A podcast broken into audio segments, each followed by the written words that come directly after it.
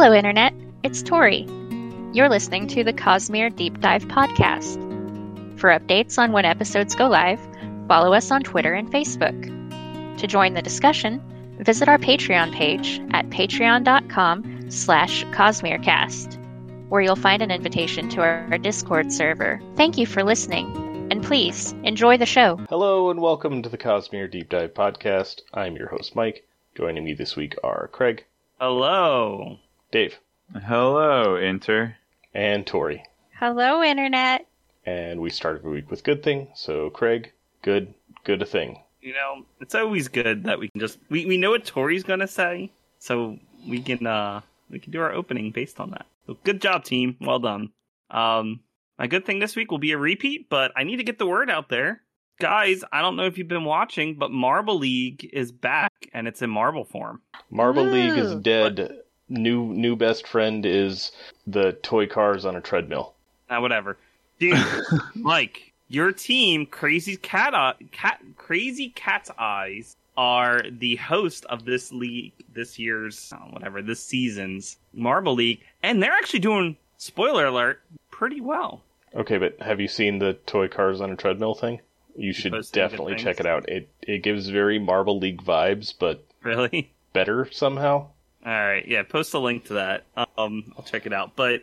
Yeah, Marble League's did really well. I'm actually really upset because my team, the Midnight Whips, did not get into the Marble League. They failed in the qualifiers. They're the only team to have won a previous year to not qualify for this Marble League. I'm very upset. I don't know who to root for. So I've been rocking the team Momo, but I don't feel great about it. As long as I root against the O-Rangers, I feel good. So they're my nemesis. Yeah, and my wife knows exactly. Why. They're like, oh, is it the orange ones up? I'm like, yep, there they go. To be fair, they have the best chant of all of them. Like, they're the most recognizable, but they're still my nemesis, so whatever. No, Savage chant Speeders, is the reason I don't like them. Why you don't like them? Yeah. Okay, well, root against them. They're not doing well this league. Savage Speeders, like, they're the bad guys, but they've been really nice to Midnight Whips during the Marbula 1 thing. Wait, I don't know, whatever it's called. But they've actually helped out the Midnight Whip. Like, they play the bad guys, but I think they're good at heart. So I'm a little undecided about how the Savage Speeders are. Like, I like to root against them, but I'm like, should I? Maybe I should root for them. Anyway, the point is, guys, Marble League has been doing its thing. Definitely go take a look. The production quality, like, every season is just increased. Like, they get a lot of following. They get decent amount of money from Patreons and things like that. And it's just it's so good. I mean, part of the quality really comes from the commentator. Like, having a good commentator goes a long way. And Greg Woods is just top notch. Also, the reason I wanted to mention this is for our live listeners and anyone who happens to somehow catch this in the next 6 days, Marble League are doing an Indiegogo in which they're funding a Marble League video game. So go back that. I mean, they've gotten some demos. They show you what it is. Like, it's essentially the Marble League events, but you get to run your favorite team and participate in events. I don't know too much about it, but honestly, I think they deserve money regardless, even if the game stinks. Like, I don't mind giving them money because they earn it. The Marble League itself is just so good. It's been the sport of choice since we entered into pandemic land. So there you go. Check it out. Hey, look, it looks like Dave would also like me to mention our Patreon page, which you can get to through patreon.com/CosmereCast. And hey, what do you know? There's a link to our Discord from there, so come join us and chat about anything and everything. We have fun in our Discord, so come on over. Visit us. Discord fun is canceled. New best friend. Toy cars racing on treadmill. Toy car racing. All right. Dave. Hey. How you doing? I'm good. That's good. That's good to hear. Would you like to do a good thing? Sure. It's close enough to July that I'm going to throw another Dave out there for you. And my good Dave this week was a great jazz musician. That's right. If you haven't guessed already, of course, I am talking about the amazing Dave Brubeck. I'm not super duper well versed in jazz, but I really enjoy it, and I'm a big fan of Dave Brubeck, and I've been listening to him all week, the Dave Brubeck Quartet. Of course, his most popular piece is Take 5, and Blue Rondo a la Turk. It's also quite good. Just give it a listen. Anywhere you can find music, just search for Dave Brubeck, and some of his stuff's really piano heavy. Not all of it, though. But yeah, really good, really enjoyable. I highly recommend checking out Dave Brubeck. Cool. And I, yes, also do enjoy some of his work. I've not gone extensively into it. But yeah, so to piggyback on Dave's Month of Dave, I actually didn't have anything related to Dave Brubeck because I figured Dave could tell you way more about him than I ever could. Instead, I'm going with a different Dave, Dave Bautista, formerly a pro wrestler and currently an actor. You may know him as Drax from the Guardians of the Galaxy movies. He was in the Netflix Zack Snyder zombie movie whose name escapes me. It just came out pretty recently. That's the one. Yeah, Dave Bautista. That's all I got on Dave Bautista. I like him too. He's fun. So Tori, what's your Dave thing this week? My good thing this week is that the summer reading program is over. It's over for another year. No more summer reading program. Congratulations to all the kids and kids at heart that did some reading this summer and got prizes from their local libraries. You're the reason that we put ourselves through this every year. And we hope that you enjoyed some of what you read. But now it's over. Tori needs a break. I need such a long break. Well, that will maybe be my daughter next year. Got to join the summer reading program. You know, you might have, yeah, you might have been able to do it this year because I know, like, my library system doesn't have age requirements, so babies can get prizes if their parents read to them. So yeah, the problem is she doesn't care about books at all. Like, we try to read to her, and she likes to, you know, play with the pages of the book rather than the reading that's in the book. That's still good for her development, though. So keep trying. Different textures. My wife does some reading. Chewing on the thick cardboard. That's all standard and good baby stuff. We only have one touch and feel book, and she likes that. And I'm upset that no one has gotten us any touch and feel books. So I gotta correct that. I'm going to put on my professional reading specialist hat and tell you that because reading is so unnatural to any human mammal, like, think of it like, I'm echoing again, there is no natural reason for us to read. It's completely foreign to our brains. So it's really hard for kids to learn to read. And we forget that as adults who read big old books and do podcasts about them. But part of teaching kids to read is first teaching them that books are fun and that we love books. And one of the ways you do that is by letting them play with books. So yeah, the touch and feel books are good, but also just flipping through books and looking at pictures. You don't have to read the whole book every time you sit with a child. If the child is obsessed with one page and just wants to stare at it, that's good. Let them do that.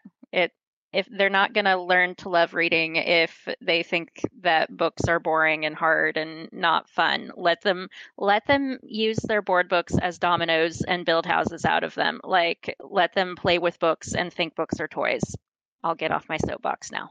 Also, Craig, I would like to remind you that you and your wife are both grown-up adults who could just go buy touch and feel books for your daughter if you want to. Yep, let me get on that with all of the time we have. We actually... When we do, you know, we have some parties for new babies and stuff because our friends and everything are having babies. We buy the touch and feel books. We usually get those. It's just weird that no one has given us those. We give other people those.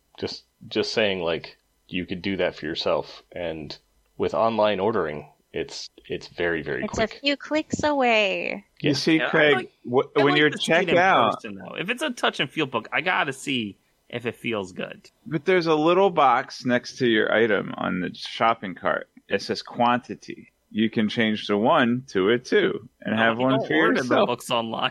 We actually, that's the one thing I've gotten. The only thing I buy in person now. Wait, but then you have seen and touched and felt them if you're buying them in person. Is clothes and apparently touch and feel books, because we shop at the last minute for baby gifts. Look, guys, it's as new parents know, time is a limited quantity. That's why you buy stuff online. Save time.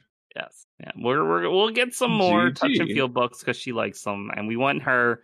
Especially with both of us being a bit of bookworms. We want her to enjoy books. And she has a lot of books that she'll get to read as she grows up.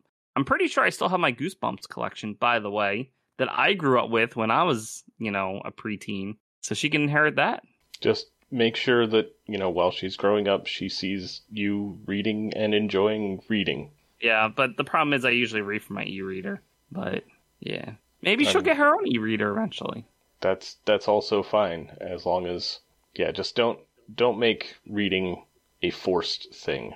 Like schools do. Yeah. She's got to enjoy reading before the schools make her read. That is something that I'm convinced that schools do badly. Otherwise, your kids are going to grow up learning to hate Jane Austen. I mean, go ahead and hate Jane Austen. I'm all for that. But no, just making it a forced thing that feels like work or punishment is bad, and has convinced so many people that reading isn't fun. Yeah. Anyway, Dave. My good toy this week is we read chapters 13 through 15 of Shadows of Self by Brandon Sanderson, book 2 of era 2 of the Mistborn trilogy series of trilogies. Chapter 13. Are these guys praying to Breeze? Priest tryouts. Wayne needs to practice flirting, or Renette might start ignoring him. What's the blue stuff? Maybe Wayne is religious after all. So, yeah, Wayne's going out to this pub, and it's kind of funny because he refers to it as a religious establishment. He's like, oh, I'm going to the temple. Oh, that nun's got a low-cut blouse, but it's just a waitress serving drinks. And it's like, I could believe that this would actually a real religion that grew up on Scadrial, and they worship Breeze, and he would be the god of alcohol. He'd be the Dionysus of the Scadrial pantheon, right? Yeah. So I actually, for a second, the 17th shard. You figured it out, Dave. Breeze is the 17th. So part of this chapter, I was the 17th shard. Reminds me of a Bill Murray anecdote that I've read, where he just went to a bar and went behind the counter and just started bartending, and no matter what anybody ordered, he poured them a shot of tequila. That sounds like something Bill Murray would do. He just goes out and does what he wants. He's like, I'm Bill Murray, no one's going to stop me. But tell me more about what happened in this chapter, Dave. Wayne starts making drinks for people. The place is super glum, sour puss house, and he's like, if I can get everyone drunk with more delicious-y drinks, then yeah, town will be a better place if I can get everyone drunk. And he... The wind spreads good cheer. Sure. He's got this blue powdery stuff that when he gives it to MeLaan, it makes her skin translucent. But now I'm not sure if maybe she just did that voluntarily. No, she did that. She did it voluntarily. He did it to her drink, oh, look what I can do. I can make your drink change color. And she's like, oh, look what I can do. I can make my skin disappear. Yeah, I thought it was some kind of Malatium powder that showed her true form. But then in retrospect, I was like, oh, she probably just did it voluntarily because she does that. I think it's called food coloring. It's Malatium powder. It reveals the Kandra. You found the Malatium that they didn't use in the whole second book. Totally. So, yeah. Maybe Wayne is religious after all. There was some kind of, statue of Breeze in the pub, though, wasn't there? There's a picture, not a statue. A picture? I think there was a portrait on the wall. So he is... Okay. I mean, he's certainly he would be a patron of the tavern and everything. He's a patron saint. That's just the... Hey, remember this cool dude? And they, stick it in your bar. Yeah, it would be like having a picture of Jack Daniels hanging on your wall or something. I don't know. Yeah, exactly. Sure. All right, next scene. Wax wants to kill Paalm. They need to excavate Bleeder Spike, one bone at a time. Malatium shot. It's a good thing there's two shots. That way, Wax can accidentally kill someone and still find Bleeder. Why is there Malatium again? The syringes that MeLaan gives to Wax, they have Malatium in them, which will reveal a Kandra, but will kill a human. And gosh dang it, MeLaan. Did you have to give him two? That's just a death sentence for somebody. Some poor soul. If you gave him one, he would just use that one. But giving him two and saying that if you use this on the wrong person, they're going to die, she's just out for blood. Think about it. This is just like a plot set up for someone going to die. She's like making gestures and pointing toward Wayne when she said, when you use it on the wrong person, the wrong person. Wink, wink. I think she likes Wayne. You know, Wax would I think she and Wayne are buds. Waxwood is like incapable of hurting Wayne. Of all the people that he can easily deal with, Wayne is not one of them. I think that he's in sync enough with Wayne that it would be very difficult for Paalm to impersonate Wayne. But we'll see. Some friend's going to die.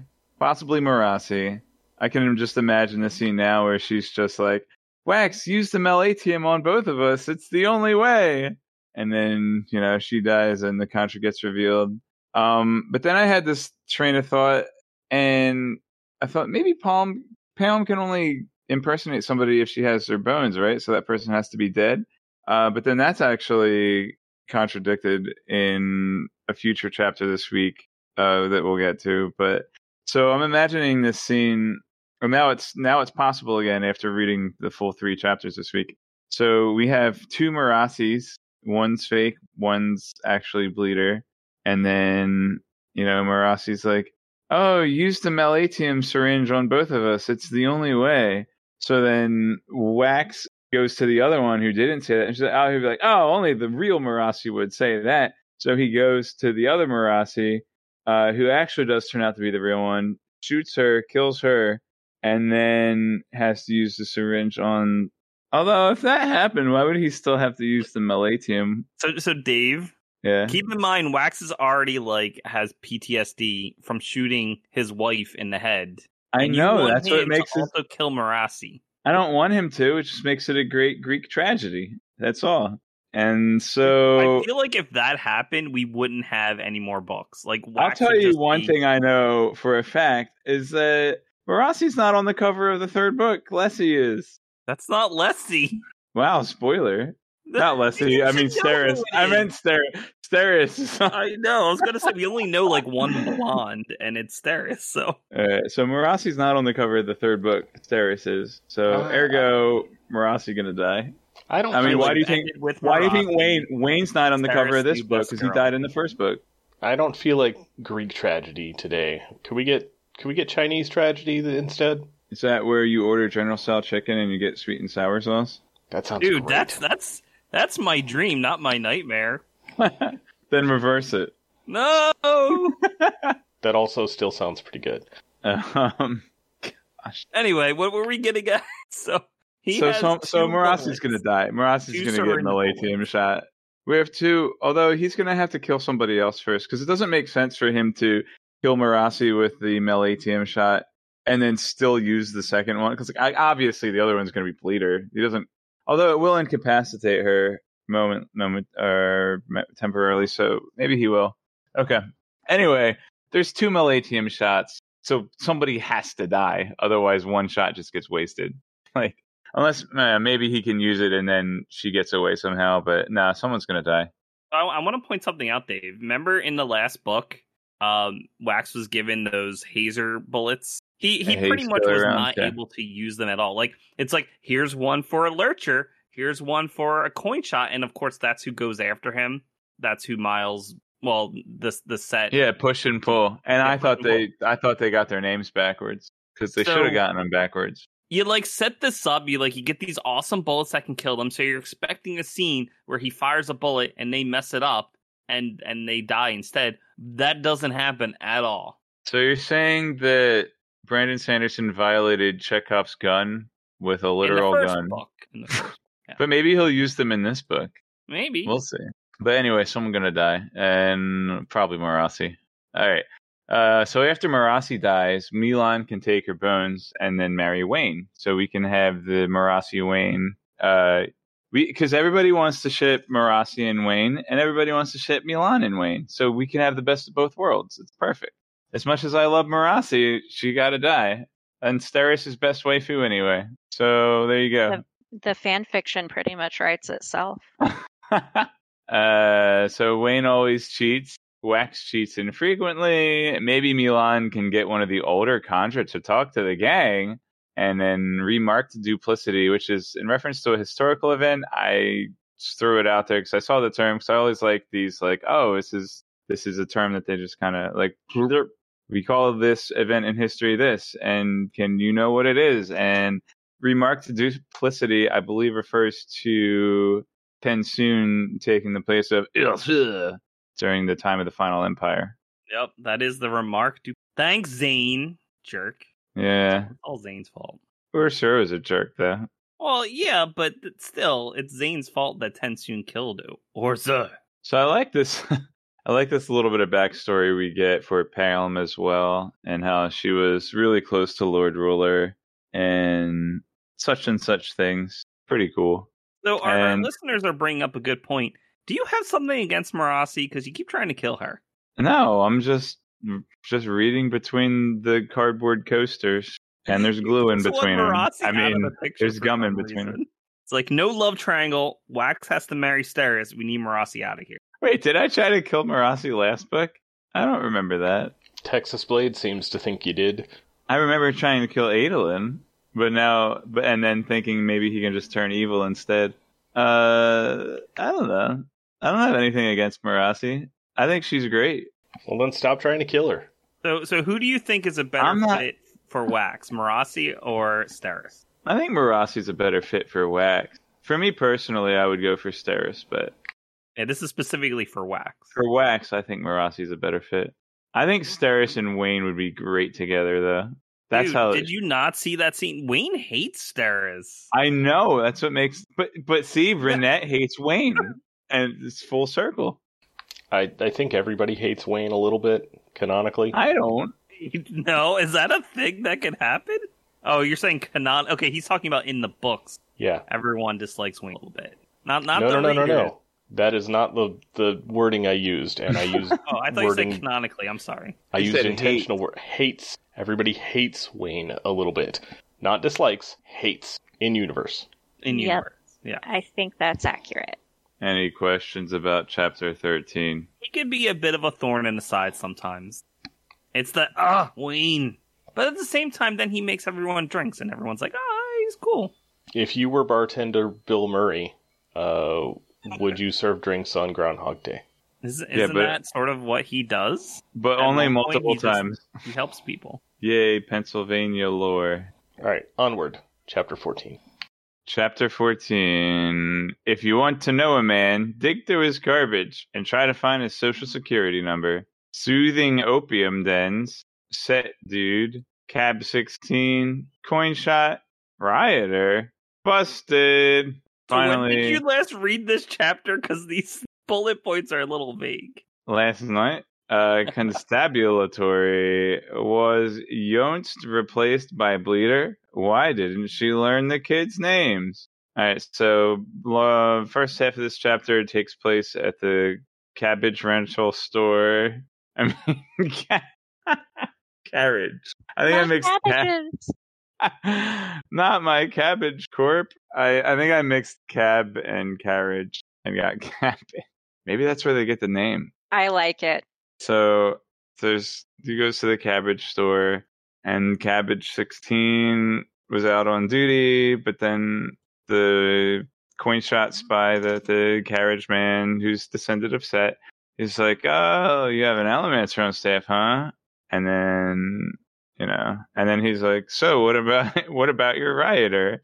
And the coin shot's like, nah, he's off for the day. Dude, that was so smooth, though. Yeah, and how about that Rioter? Wait a minute. Yeah, whatever. Which is technically illegal, but Wax has bigger fish to fry. He needs to find this driver of Cab 16. who's hanging out at the soothing parlor, which is basically the Scadrial equivalent of an opium den, I guess.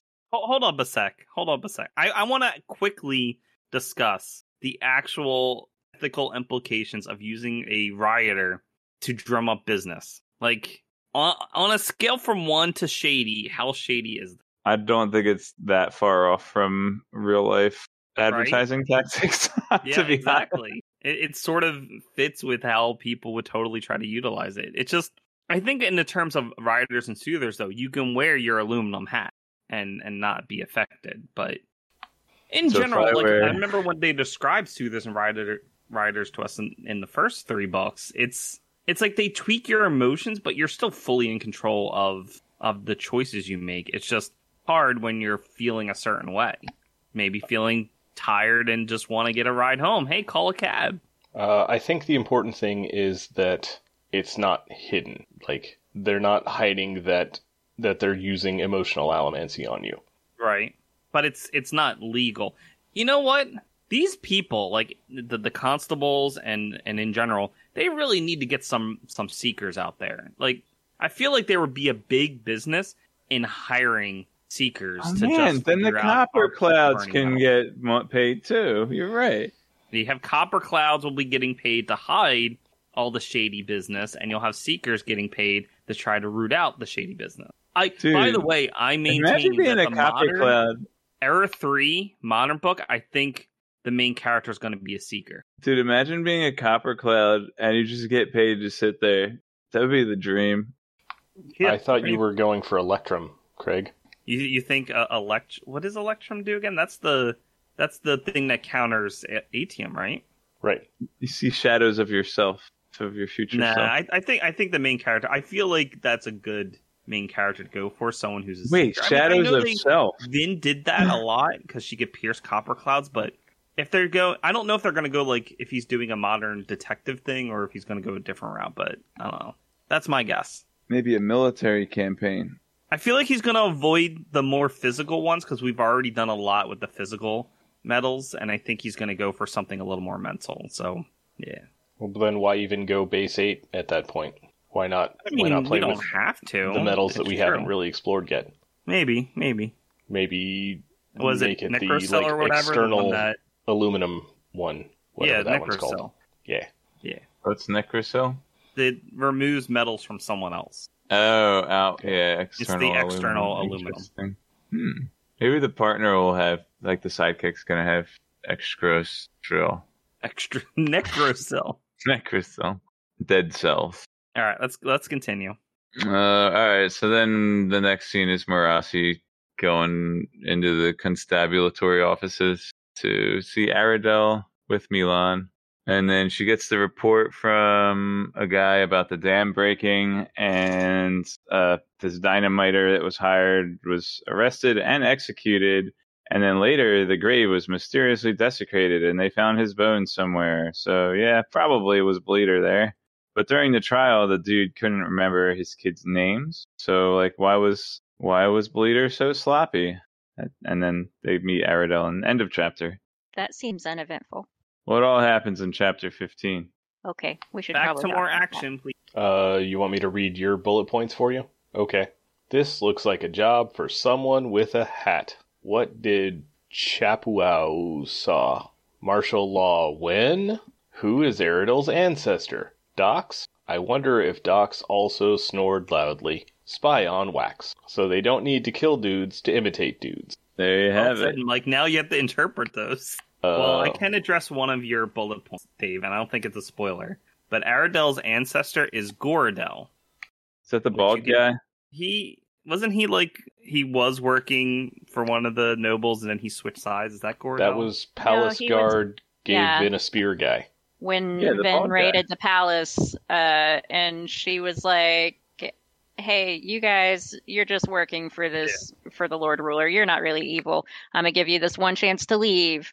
And so he left, and then he later joined her cause. And isn't he the guy that Marsh killed? Third book, yeah, he was the one who was carrying the note that Marsh killed. Yeah, Marsh didn't kill the note, or I guess he Ruin forced Marsh to kill him. Well, no. But he said he killed the note, but he crumpled it up and threw it away. But the note was so important. It was for Marsh this whole time. And where's Marsh now?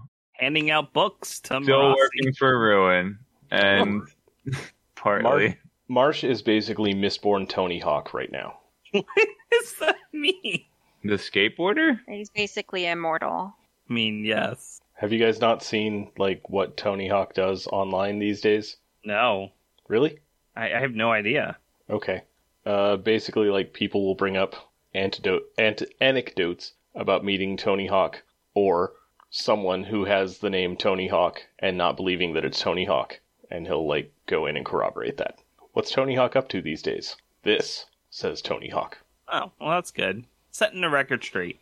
But yeah, the whole point is Gordel was the guy who joined. He was a Lord Ruler person, and he died by Marsh. Mind control Marsh. Changing my cast list. Marsh is now Tony Hawk.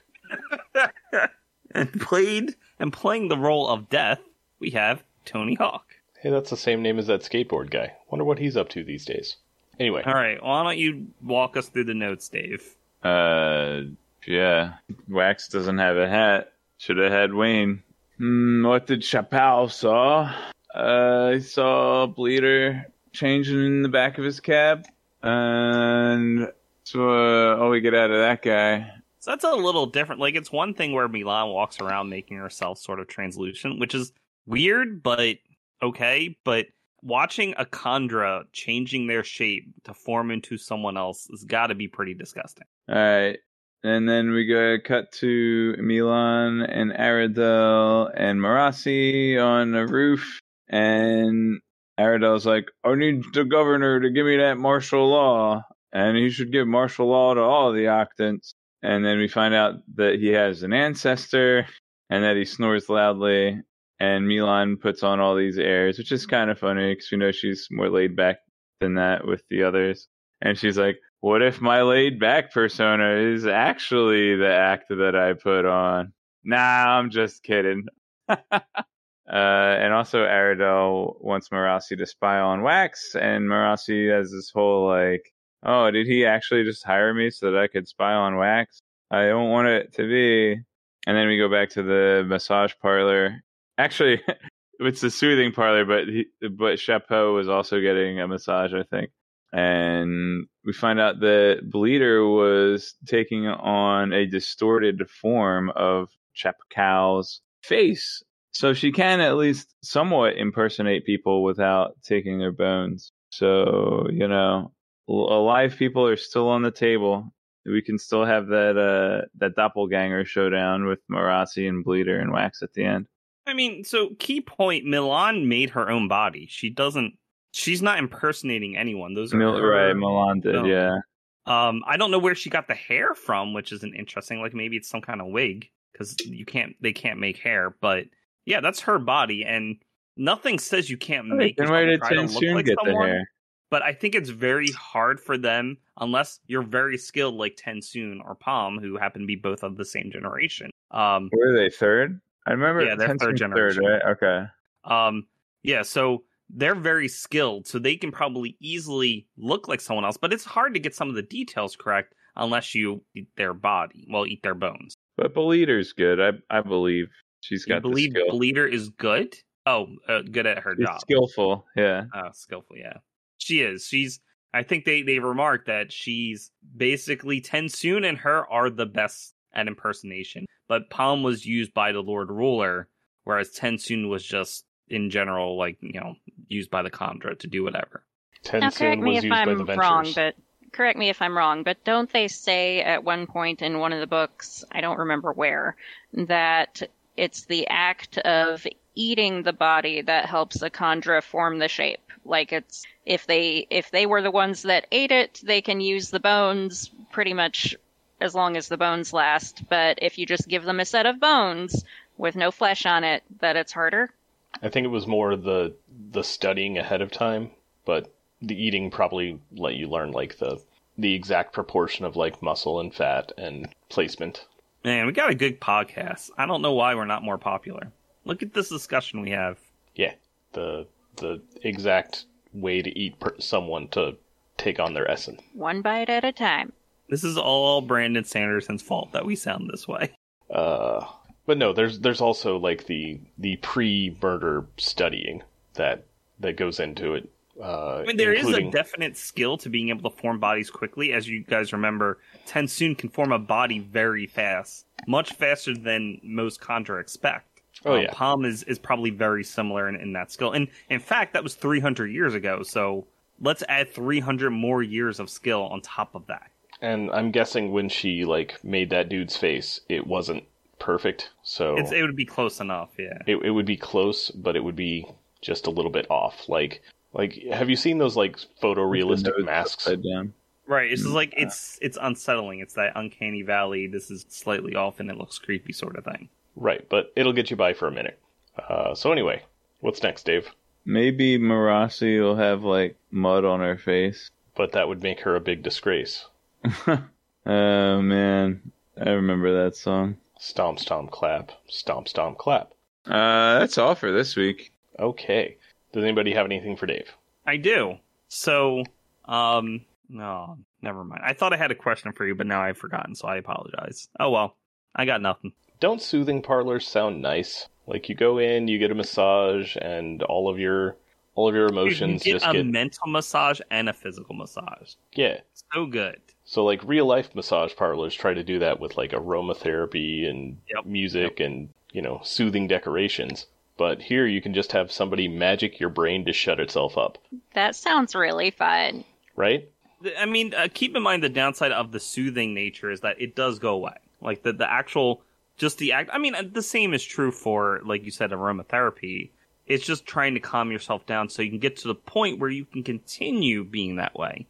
If you have any stressors in your life, it's still going to apply after you leave the soothing parlor. So, but it's if you don't have any stressors in your life, then why are you bothering with a soothing parlor?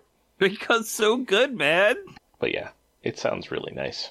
I don't know. It sounds not very distinct from just being addicted to drugs. Well, I don't think there's an addiction factor to... I mean, there's probably...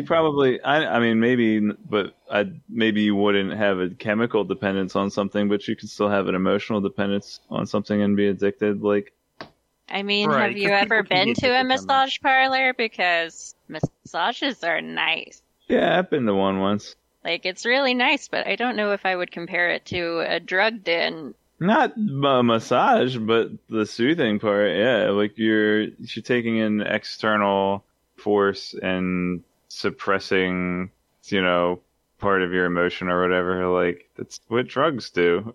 I feel it can be somewhat similar to caffeine and coffee. It's you can form a dependence on it if you feel you need to operate. You need to be soothed in order to live your life and operate. So I can see how. So, certainly people can become addicted to it. I don't think it's comparable to drugs. Hey, Craig. You maybe wouldn't be chemically addicted, but you would be psychologically addicted to it. I have some bad news for you, bud. I know caffeine is a drug. I know, but it's one of the lighter... Craig's allergic to caffeine. I'm actually not allowed to have caffeine, but I understand that. It's more... I'm going to get myself in trouble. The whole point is that I could see that people can form a dependent. I don't think it's as bad as... I don't think I would classify it as drug level, but it's certainly video game level of addiction and dependence, certainly. Let's go with that. It's soothing parlors are equivalent to video games. Done. All right. I buy that. All right. Anything else for Dave? Nope. I got nothing. Okay. Then Dave. Okay. Bye. Bye, Dave. Bye, Dave. All right, Dave's gone. Play the thing. This concludes the spoiler-free section of our podcast. If you are, as I am, reading along for the first time, we recommend that you stop listening now, as the following will contain spoilers for not only this book, but for other Cosmere books as well. There may also be general spoilers from any other source material. Spoilers begin now. All right, what do we have for spoilery time? I got something big to discuss. Oh, yeah, we do tell. No, not. It's actually not what you think it is, Mike. Well, we also have the thing from last week. We might want to wait because you said you have to go, and my baby is very upset, so I don't actually have a lot of time. We might have to wait a week for that discussion. I wondered what that noise in your background was. I'm sorry. She's having a cranky day. That's fine. We all have those. There's something specifically I wanted to discuss from chapter 14. So, if I may, I would like to read a quote. This is super big, guys. For those of you who have read Mistborn Secret History, here's the thing. Right here in chapter 14 is a, oh wait, this isn't what you think it is, which Dave just ignored, by the way. Nothing. We got nothing out of him. Not even a bullet point on this. But in chapter 14, Marasi and MeLaan are discussing theology, essentially. Basically, Marasi mentions that she's a survivorist. And MeLaan's like, oh yeah, that makes sense. Worship the guy who died rather than the one who actually saved the world. Which, I mean, I sort of agree. It's a little weird that survivorists are so big, but it's because of the setup that Kelsier did in the first book. It's sort of, he formed the religion. Like, that's just what happened. And it's a path that traveled. Plus, Seize was like, no, don't worship me. I just picked up 2 shards. It's okay. So I could see why it came about, but it is a little weird if you look at it that way. The quote that I want to read to you is, this is Marasi quoting from her, the book that Seize actually wrote. The survivor transcended death. He survived even being killed, adopting the mantle of the Ascendant during the time between Preservation's death and Vin's ascension. That isn't in the first 3 books. And if you're just reading this like I did the first time without reading Secret History, you're like, oh, okay, that's just when Tensoon was, or I guess it was Orsier at the time, was imitating Kelsier. Like that's what that means. That is totally not what that means. That is specifically the point where Kelsier, briefly holds Preservation's power after Preservation died. Like, we get that in Secret History. He was a vessel for Preservation's power until he was able to actually transfer it over to Vin. Yep, which is, I want to say something that Brandon was, mentioned more than once in, Word of Brandon's, that Kelsier was a shard holder for Preservation. Mm-hmm. We didn't know until we read Secret History. Right, we didn't get context on that. Yeah. Or what that meant, but yeah. So it's right here in this chapter, chapter 14, and then MeLaan's like, wait, really? And Marasi responds, yeah, Harmony wrote of it himself in the Word of Founding. So that event that we read in Secret History, number one, Sazed was aware of what happened. Probably, after he picked up the shards, he was aware of the path that it took. Or they had some kind of conversation. Although, my impression was that the Words of Founding were sort of right after the Catacender. The book was there after Sazed rearranged the world and fixed it. Sure, but, blah. Kelsier's Force Ghost. Good God, what is the term? Shadow. Cognitive Shadow. Cognitive Shadow, Force Ghost was also there for the whole thing. So, yeah, there is definitely an amount of time between Seiza takes up the shards and fixes the world, and people actually come out of their shelters. So, for sure, enough time for Seiza and Kelsier to have a conversation. Well, they do have a conversation, which is very interesting at the end of Secret History. Remember, Kelsier's like, so how do I get a body back? And Seiza's like, you can't. And he, walks away. Did he say you can't, or did he say, I'm not going to tell you? Seiza lied. Seiza says it's not possible, I think. And Kelsier's like, Seiza, you've always been a bad liar. Ah. That's essentially how the book ends. And we know Kelsier does walk down to the Southern Pole and saves the people there, which, again, is another weird thing why Seiza didn't try to help them out. Why does Kelsier... I have a lot of questions that I think we're going to get in the Lost Metal. I'm hoping we get some information, but the whole situation evolving, why Seiza doesn't want to help Kelsier, why Kelsier heads down to the South Pole and helps them out. It's just, there's a weirdness there, and I'm not quite sure why it's happening. I kind of feel like the Lost Metal is going to be, at least partially, Ghostblood-centric. Now that we know, it's setting them up. That would be good. Now that we're pretty sure we know who Kelsier has actually been this whole time. Yeah, I'm hoping it's information about what Kelsier did while he was down there to give us information about Ghostblood. But that was technically almost 300 years before the book. So there's going to be more to it. But yeah, that's what I want. So that's the whole point. I enjoyed that when I was doing my reread of this week's chapters. And I'm like, there it is. There's Secret History right in your face. And Dave completely missed it, which is going to be so good when we can go back and point him to this chapter and be like, dude, there's been foreshadowing this whole time. And I'm sure there's other places as well, but this one really stands out to me. Okay, to be fair to Dave on missing it, did you get it your first time through? Oh, absolutely not. That's what I said. The first time I read it, I didn't... Now, keep in mind, I've read a lot faster than Dave because I didn't have to read 2-3 chapters a week. So I was just, blazing through it. But, yeah, no, I totally didn't get it. It's the same thing that I didn't pick up. Vasher was... dude... That one guy who was also Vasher. Halad. Thank you, Tori. Yes, that's who I meant. Vasher was Warbreaker, except on Roshar. So Vasher, look, I don't know. Yeah. It wasn't until I read the Coppermine entry, unfortunately, because I picked up Vivenna, which I want to see Dave's reaction. Well, I'm looking forward to that. Once you know that Vasher is Xyle, like somebody else showing up who has very Nalthus qualities, tendencies. Like, yeah, that's probably Vivenna. Like that one's pretty easy. I don't think she does the trick with connection to get the language, though. I think she sort of knows how to speak it. Yeah. So she doesn't have all the I'm having trouble trying to say things that isn't about colors. But there's still hints, like with the royal locks. I think there's a hint, and of course, the fact that she's using some kind of investiture, just it's not surge binding. Also, she isn't a cognitive shadow force ghost, so maybe she doesn't have access to that particular brand of investiture that allows for interesting faking connection to get auto-translate. Is there something that cognitive shadows are good at that? Maybe. Or maybe it's just a trick that Xyle, Vasher, Warbreaker, Khalad picked up. I mean, I would guess the latter, but could go either way. I want to discount that there's some more specialties that cognitive shadows have. Oh, there for sure is more stuff going on with cognitive shadows that we haven't seen yet. Like, that's a guarantee. A mic guarantee, or your money back. Well, okay, that's all I wanted to discuss. I don't want to offer money back because there are people who do pay us.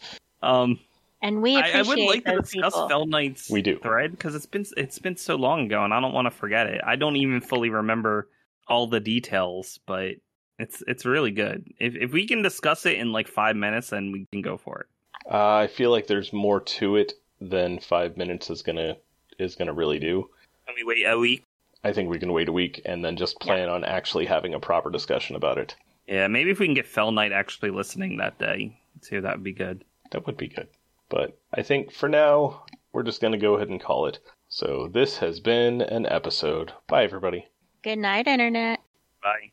This has been the Cosmere Deep Dive Podcast. Follow us on Twitter at CosmereCast or like us on Facebook. Our theme music is Traveling Made Up Continents by Gillicuddy, used with permission. Hear more from him at the Free Music Archive. Thanks for listening.